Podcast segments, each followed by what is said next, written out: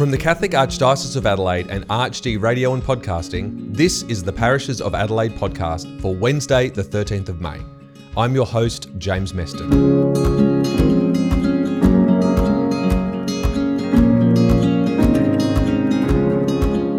This new podcast is one of the ways that as an archdiocese of many parishes, we can stay connected during this time when we are disconnected in a lot of ways.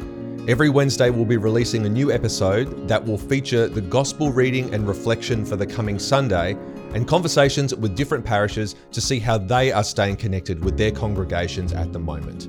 Today, we'll be spending time at the Croydon Park Parish. We'll begin though with a pastoral message for all Catholics in the Archdiocese. This week from our Vicar General, Father Philip Marshall. What I wanted to share today is quite personal to me, and but also important. And I can't quite explain why I want to share it, other than to say it has to do with, you know, how we manage through hard times. But I think also because this morning, as I was praying, this came to me as, you know, the thing to be said. So it's a story that happened to me when I was in my mid-20s and my fourth year of training to be a priest. And I virtually woke up one day and I had lost all faith in God, which was awkward and incredibly painful. And that lasted a long time, more than a year. So you can imagine that was quite difficult. Praying without a sense of faith, attending seminary things, lessons and prayer, and feeling it was fruitless. I remember early in this period of my life, I had a dream that I was in a small empty room and the floor just swung away and I just fell out into nothing, and that's what it felt like. And then for the rest of that year and more, I'd pray and I'd have a sense of being under a dark, black sky, no light, no stars, nothing. And in a dark and empty world, holding up a little bowl, a wooden carved bowl, saying to God, if you're there, please put something in it, in this bowl, and nothing ever appeared. So it was a terrible year, and you can imagine there was a lot to be said about it. But I'm going to fast forward now to the end of this period of time when, after struggling and longing and feeling totally lost, it happened. I was supported a lot through that time by somebody many people would know, Charles Gauci, now Bishop of Darwin. And it's good to have a friend in hard times. Anyway, we were together down at a coastal little town, and I woke up. No, I had a dream and another dream. It was a very odd dream, and I'll spare you the details, but it was quite funny, and I felt a bubble of laughter kind of begin to rise from within, and it burst out into laughter while I was still asleep. And it was probably some 13 months of agonizing emptiness, really. Though I woke up that morning and almost instantly I realized that I'd recovered my faith in God, or at least I believed in God again. But just sort of three quick reflections about that. One is that in time I realised I had not lost my faith in God. I'd lost belief in what I thought God was, the image that I had of God. Actually, on reflection, realised that all through that time I was being led and drawn. My longing was itself a real prayer. And St. Augustine says that it's our longing, our desire is the prayer. But also there was a continuous thread through all that time that was, I now look back and say, see, was the Spirit of God leading me.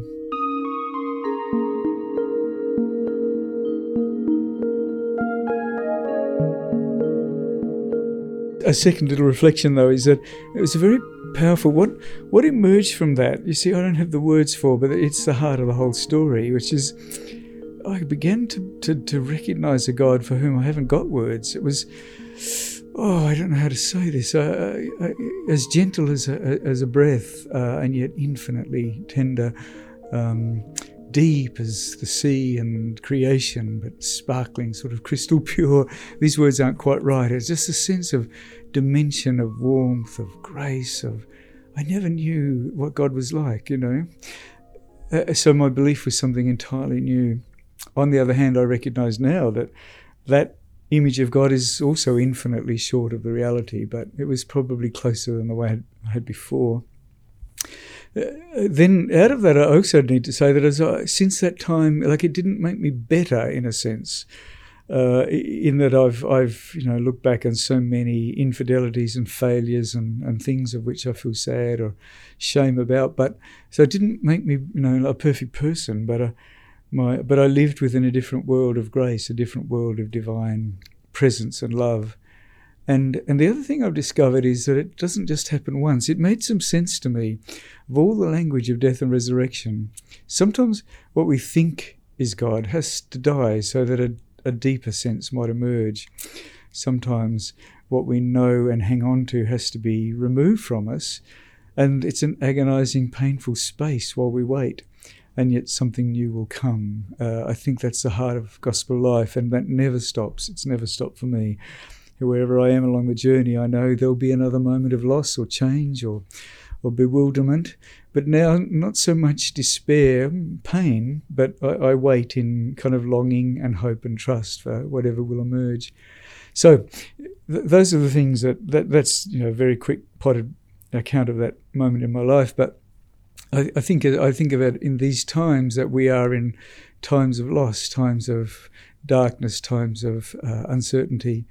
There is a depth of grace and divine love that holds us, and that sometimes what we lose is what we need to let go in order for something more wonderful to happen. But the process is painful, and it doesn't just transform us into saints, but it makes us truer, and it leads us along the journey toward a God who is already totally present to us, loves us beyond measure, cannot wait to receive us into the divine heart. So let's just keep on the journey, love each other, keep our hearts open, recognise loss for all the painful truth it is, but wait with patient and trustful hope for what God will bring about in us.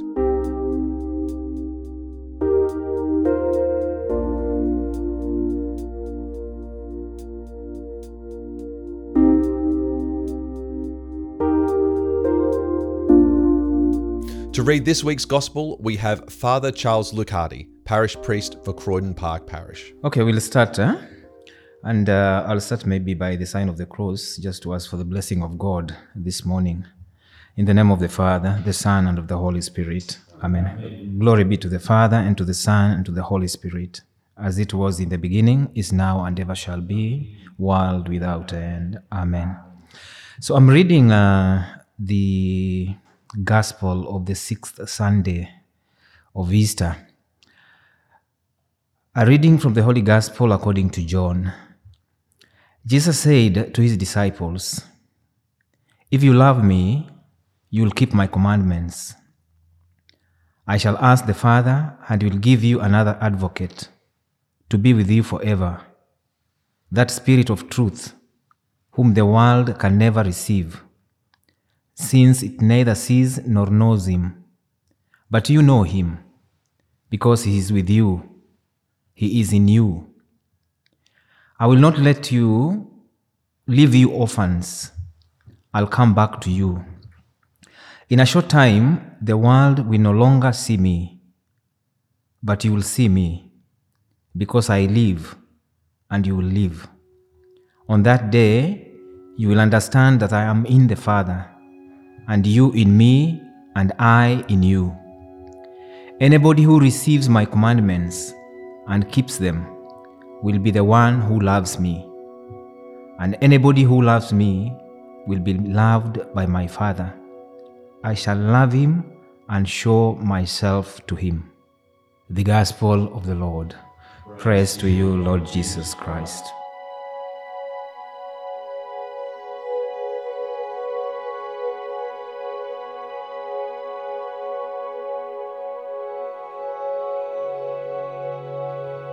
So welcome maybe to the sharing of this passage from the Gospel of John. In this passage, about three lessons that Jesus is offering on love. And these three lessons too is like preparing us for the coming of the Holy Spirit at Pentecost. And they even go a long way to describing the normal Christian life. You know, it's very interesting, James, that many of us Christians look at the Christian faith as a set of rules to keep or to follow than a love that transforms. That is the challenging part of us, that many of us, that's how we look at it. We look at the Christian faith as just a set of rules that we need to keep, we need to follow. We don't go beyond to see it as a love that transforms. I'll come to that later when I'm trying to expound on that. But then what are these three lessons? What are these three stages of love that Jesus is offering us? The first one is the power of love. And the second one is the person of love.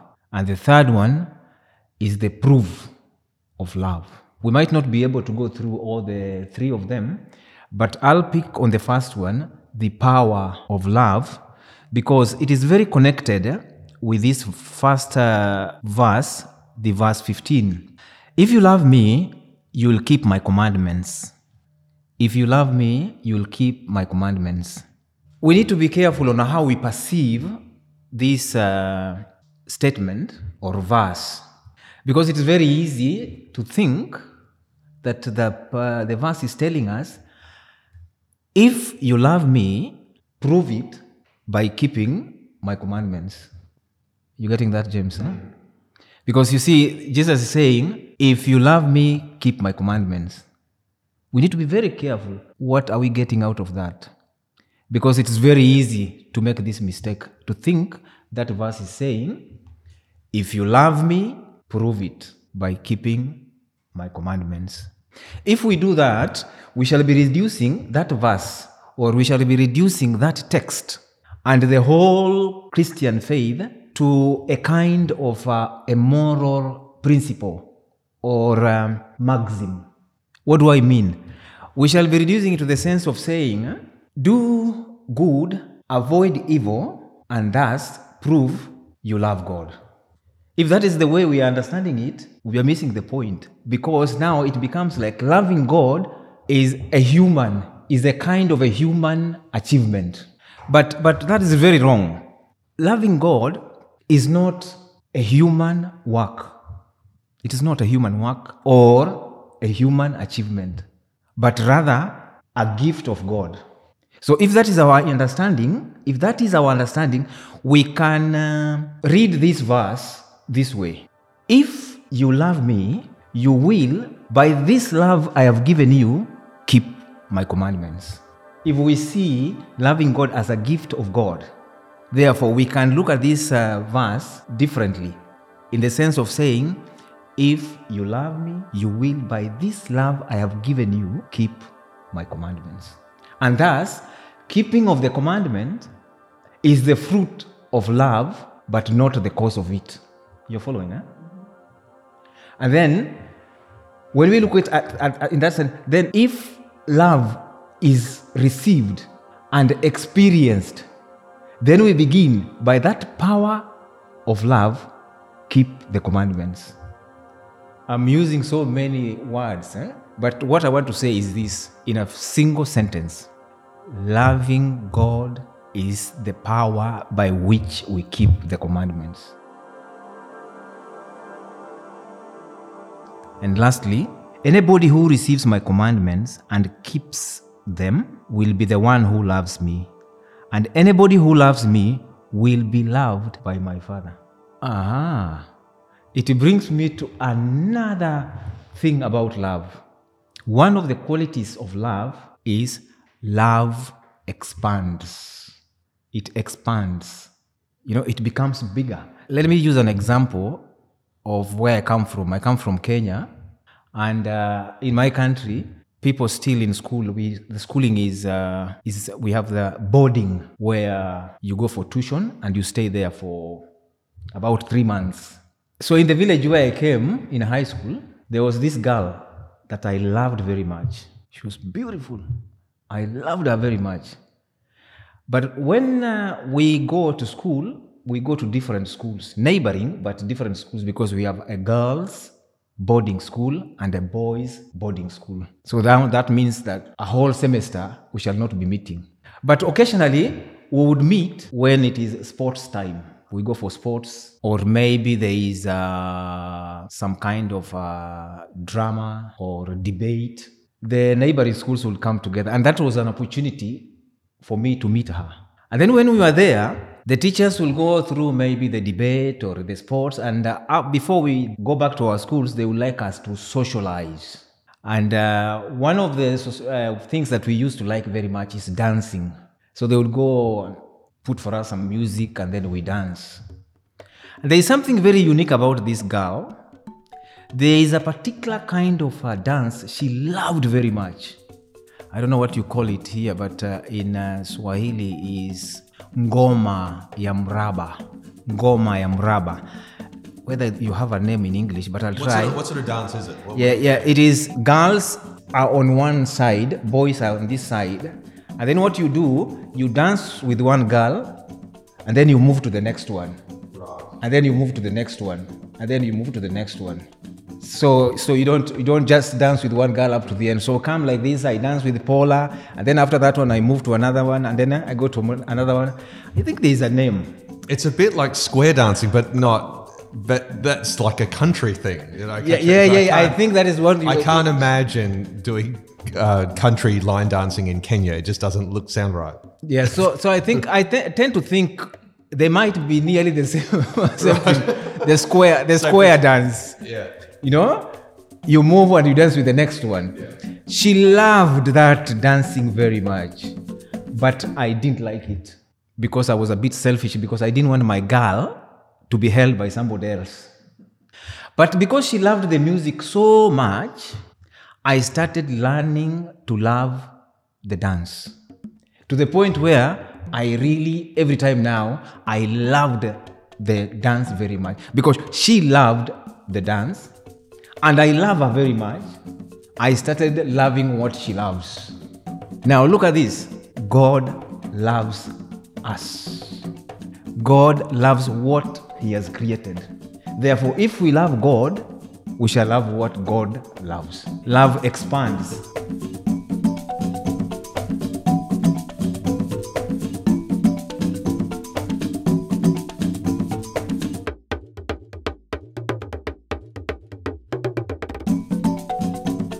I used to be a part, you know, you've moved around from parish to parish, and I remember always, and I've missed seeing your homilies so much because they're so incredibly interactive in that way, you know, and I feel so privileged that I've been able to kind of like sit here and almost have like a sort of small audience version of it. And the thing that I really have just been thinking about during this whole podcast is this is such a great opportunity as we go forward, because people are going to have the chance to hear homilies and reflections from a whole bunch of different priests. And most of the time people would only hear one, maybe two at the most, generally. To actually hear different perspectives on the gospel week by week is going to be really rich. So I thank you for that, Father Charles. That was wonderful. And thank you very much also for having me and having us this morning. Yeah, that was great. And we were looking toward it with the excitement sharing what we have. Oh, no, I'm very excited. So, if we could start, so Paula, you're here, you're the parish secretary, is that right? Mm-hmm. So this has been, to say this has been a unique time is like a real understatement, really.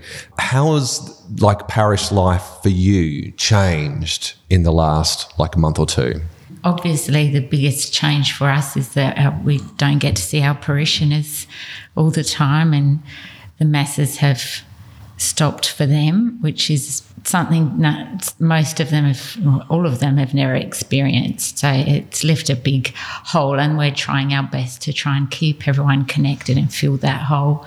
And how are you doing that? Like, what are the things that you've started doing to try to make that, to fill that hole? Yeah, so first of all, my workmate Catherine, she's our pastoral carer, she compiled like a list of all different online resources that people could view mass online, or prayers, or, you know, weekly reflections. So we've placed them in our newsletter. We're still producing our newsletter, and we had our parishioner Wayne set up a email system for us, and we compiled as many emails as we could from different databases we had so that we can send that out to everyone, try and reach as many people as possible and keep them up to date with our news. So our newsletter has changed a little bit to include more the readings, and we're now putting Father Charles's homily in there and the intercessions for Sunday, and a list of all the sort of online resources people can access to try and keep them in touch. And so that reaches many people, but it doesn't reach everyone because obviously there's not everyone's online. So we've also tried to, we made like a list of people we could, some people we could think of that aren't in that boat, and made some phone calls just to touch base with people and make sure they're okay, and if they need anything, let them know that, you know, they could contact us. We're happy to help or put them in touch with someone who could help.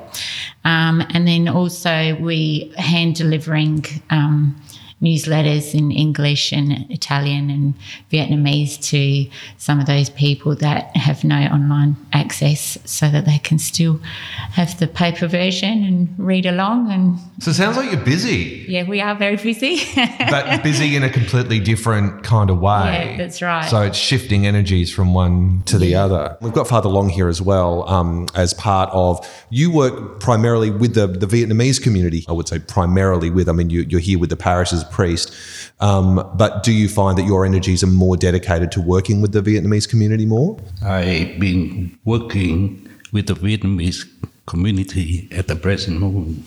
That, you know, at this time of pandemic, that we're struggling because the Vietnamese, you know, the mass is very important for them. Yeah. Very, very important.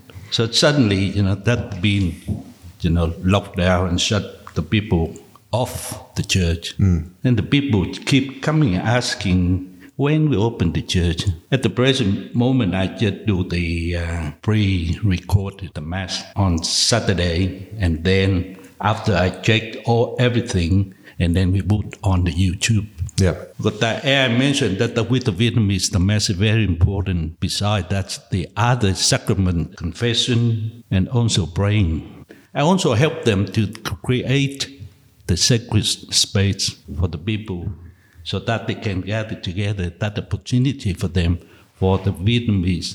We used to have tea, lunch, and pray, night pray together in the family, but now it seems, you know, gradually disappear. So this time of the moment, that the time for the people gather together. So I help them to create the sacred space in the family. And also that space, they can prepare themselves to see the mass, and also that that sacred space help them together, pray together with the family. Right. And this would be something that would be, if we hadn't walked into this scenario, the creation of that space, this wouldn't be a thing, would it? Like this is something that's developed out of that. And so now that they've got that space in their home, that's actually... that's something quite special. Yeah. Although things, Father Charles, have changed a bit this week. We've seen a bit of a change in what people are allowed. People are allowed to come into churches now for private prayer. Is that right? Yeah, there is something of that communication. The only thing that we can't have a group for mass, still the mass is still private for the priest. So we have not been, but they can occasionally something which is like a funeral, if there is a baptism, with a number that has been given. So that one is still there. Even now, as we are speaking, there is a funeral going on. Yeah, right. In the church at the moment, and funeral mass. And the number, as far as we know, is 20. Okay. Not more than 20. And also in our church, we have tried to create so that there is that space. Yeah, we roped off every second pew for now so that... just to keep the social distance between people. Yeah, for the funeral, that's we've got one today and one tomorrow. Yeah. There's a lot of limitations that have kind of been imposed, but so much has had to change. But maybe I could ask, has there been any unexpected benefits, things that you would not have predicted that's happened that has breathed more life into the parish community in a really unexpected way? Maybe on my part, I would say that I tend to think there is a new way of doing things. I see a sense of a little bit of a caring. People are really being sensitive, taking care of each other. Mm. And I've seen that one. I've received also a number of calls from our parishioner, just want to find out how I am going, which previously was not there. We used to meet only on Sundays, but these times I can see an email coming in and saying, Father, how are you coping up with this situation? And how are you coping? Oh, yeah, we share that. I say, okay, we are in this together, and it's not easy, but we are getting there. And then I've seen the other thing which I've seen is there is people trying to help. Yeah. Like last week, we made an appeal through the Venice because the Venice was struggling. Their banks were drying up. But I was speaking to Sister Catherine, and she told me that the response has been very, very, very, very good. Eh? People just came out and they have really, really bought a lot of food, non-perishable food. Some have sent in some money to go and help those who are actually affected so much with this pandemic. So you can see the humanity in people when they find like it is all of us, and therefore we can be able to support each other in that sense. That's one of the things that I've found a little bit. I'm happy about it when I see that people are really caring for each other, and they become in a very practical ways.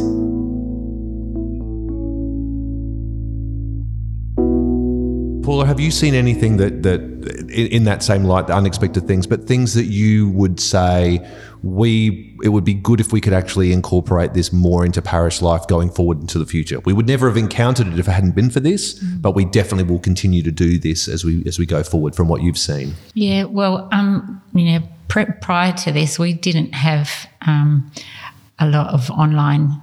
So now we have a Facebook page and we have a website. So that's enabled us to reach out to also people that maybe weren't as connected before with the church. They've sort of, liked the page, and now they get little things like popping up a couple of times a day. So you've got that and a whole bunch of other things. You've got the live streaming, and you were saying, Paula, the other day, there was a slight issue using... Yes. Because this is the thing too, we're all using new technologies that we wouldn't ordinarily use. And it's got to be like, we can't spend like a month working it all out or a lot of time working it all out. We've got to get it on the go and just run with it. Yeah. But some microphone issues that you were having that you only found out. I think you said your husband, what was it that he was texting in? He was texting me during Mass to let me know there was a technical problem and that there was feedback and they couldn't hear properly. So we were trying desperately to fix it while Mass was going. But, different ways of communicating and all that. But something else I was going to say that I've found personally in my family, because there's no sports, and I've got two boys and a girl, and boys both play soccer. My husband coaches and my daughter does dance. Oh, so with tough. All of that stopping, and more family time now, we now find ourselves sitting around the dinner table having a meal every night, saying grace before we eat and, creating that prayer space in our home. And I think a lot of people have started to do that, and I think that's something really great that's come out of this, like you were saying before, that sort of home-based people being the church, and hopefully that continues as well. We need also to be looking at this pandemic in a positive way, beyond just the unfortunate things, but it has also created some positive things, like the family coming together. Yeah. And we have been so much very busy running up and down, and we never stop, and that has been always the routine. We are always in a hurry, we are always out there, but we never remembered that something can happen like this, and then we have to retreat back, and mainly to the family. So we need to see it continues, seeing that actually the family coming together is a very important thing, and it should continue. Not that when we get out of this again and then we run away and nobody is really interested in. And then lastly, for me, I think the church has to embrace IT technology. Yeah. Now we are getting to a point now, it has taken us long to get where we are at the moment. Well, because it hasn't been necessary. Well, inverted commas necessary, because we've seen, you know, the things still work in the same way that we've always done it. But what this experience, I think, has shown us, and what you're saying, Father Charles, is it's shown us that we can't be like that anymore. We have to embrace these new things. Sure. It's been wonderful being here with you guys. Thank you so much for taking the time to spend the time with the Parishes of Adelaide podcast today. Before we go, though, I would really love each of you to, if there's a message that you'd like to give to the other parishes and other parishioners all around the Archdiocese of Adelaide. Wonderful for us to be here and to be part of this program, and then as can share with the other parishes. I think that one of the come out on this time, that I think this is the first time in the Archdiocese we have this show of the meeting, gather together and share the life of the parish. And also that, you know, important to let others parishes know what other parish beyond our parish know what doing, so that we can share, if we can join, we can get together, and then we make it and learn from each other to help us to do better. How we can contact with parishioners, how we can transmit our faith, the love of God, and the love for ourselves, particularly in the difficult time for other people. So that, I think, that's very, very important. So just engage, join, and learn from each other, particularly at the time. We need to know, we need to learn, and we need to share our faith to the others. That's what I mentioned. And while I've got this wonderful opportunity to have you here, Father Long, could you possibly give a message to the Vietnamese Catholics of our Archdiocese community, please? Kính thưa ông bà và anh chị em, cái buổi họp hôm nay rất là quan trọng đối với tôi, đối với giáo xứ của Croydon Park. Đây là dịp để chúng ta chia sẻ tất cả những điều mà chúng ta học hỏi được, những điều mà chúng ta cố gắng để chia sẻ cái niềm tin và cái đức tin của người Công giáo của chúng ta. Đây cũng là dịp để cho gia đình nhớ lại những cái lúc mà chúng ta cần phải gặp gỡ nhau trong Chúa, đó là qua sự cầu nguyện. Tháng 5 là tháng của Đức Mẹ. Tháng 5 là tháng chúng ta chia sẻ Kinh Minh Côi với lại gia đình, với lại bạn hiểu. Tháng 5 cũng là tháng để chúng ta cầu xin Đức Mẹ cầu bầu với Thiên Chúa để đưa chúng ta ra khỏi cái đại dịch ngày hôm nay. Và đây là cũng là dịp để chúng ta học hỏi, chia sẻ đức tin của chúng ta là người Công giáo, là người mà chúng ta đã bỏ đất nước khi mà đức tin chúng ta không có thể được thực hiện ở đất nước của chúng ta một cách tự do như tại nước Úc này. Vì thế, đây là dịp để tất cả chúng ta người Việt, đặc biệt ở Adelaide này, chúng ta cùng chia sẻ, cùng giữ vững niềm tin và tin tưởng vào Thiên Chúa. Wonderful. Thank you very much, Father Long. Paula, message for the Archdiocese community. With the live streaming and uploading of masses to YouTube, I think that's been a really great thing, and I'm just wondering if maybe in the future when masses do resume, if that might still continue so that we do reach that broader audience and reach out to others, and like you were saying, then we can also see what other parishes are doing, and we feed off each other and support each other and learn from each other. Yeah. Father Charles? Mine would be just an appreciation, just to give thanks to all the parishes and the work they have been trying to do at this particular moment, especially the prayers. I can see that actually we are at this moment supported with a lot of so many prayers from different parishes across the Archdiocese. And I think I really appreciate that there's a lot going on in these parishes. And also many people have really devoted their time to try to see how do we try to get connected. Even what you're trying to do with radio, it's one of the way you are trying to, you know, to connect with each other. So we also appreciate and we say thank you very much, James, and the work you are doing with your team. Just continue praying for each other. That shows that we trust in God. So be assured of our prayers at this particular moment and in future. And may God bless you.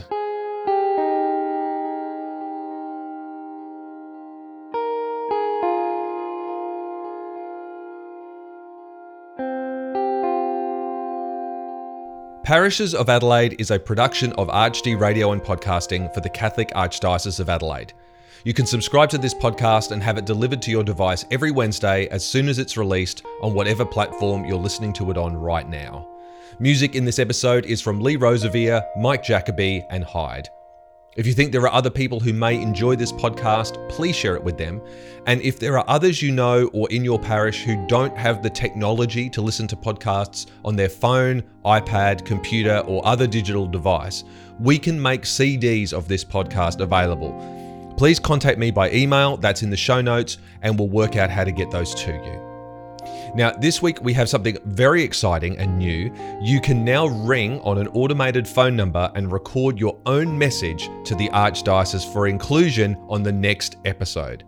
As this podcast is all about parishes and parishioners of Adelaide, it seems only fitting that we feature all those voices as much as we can.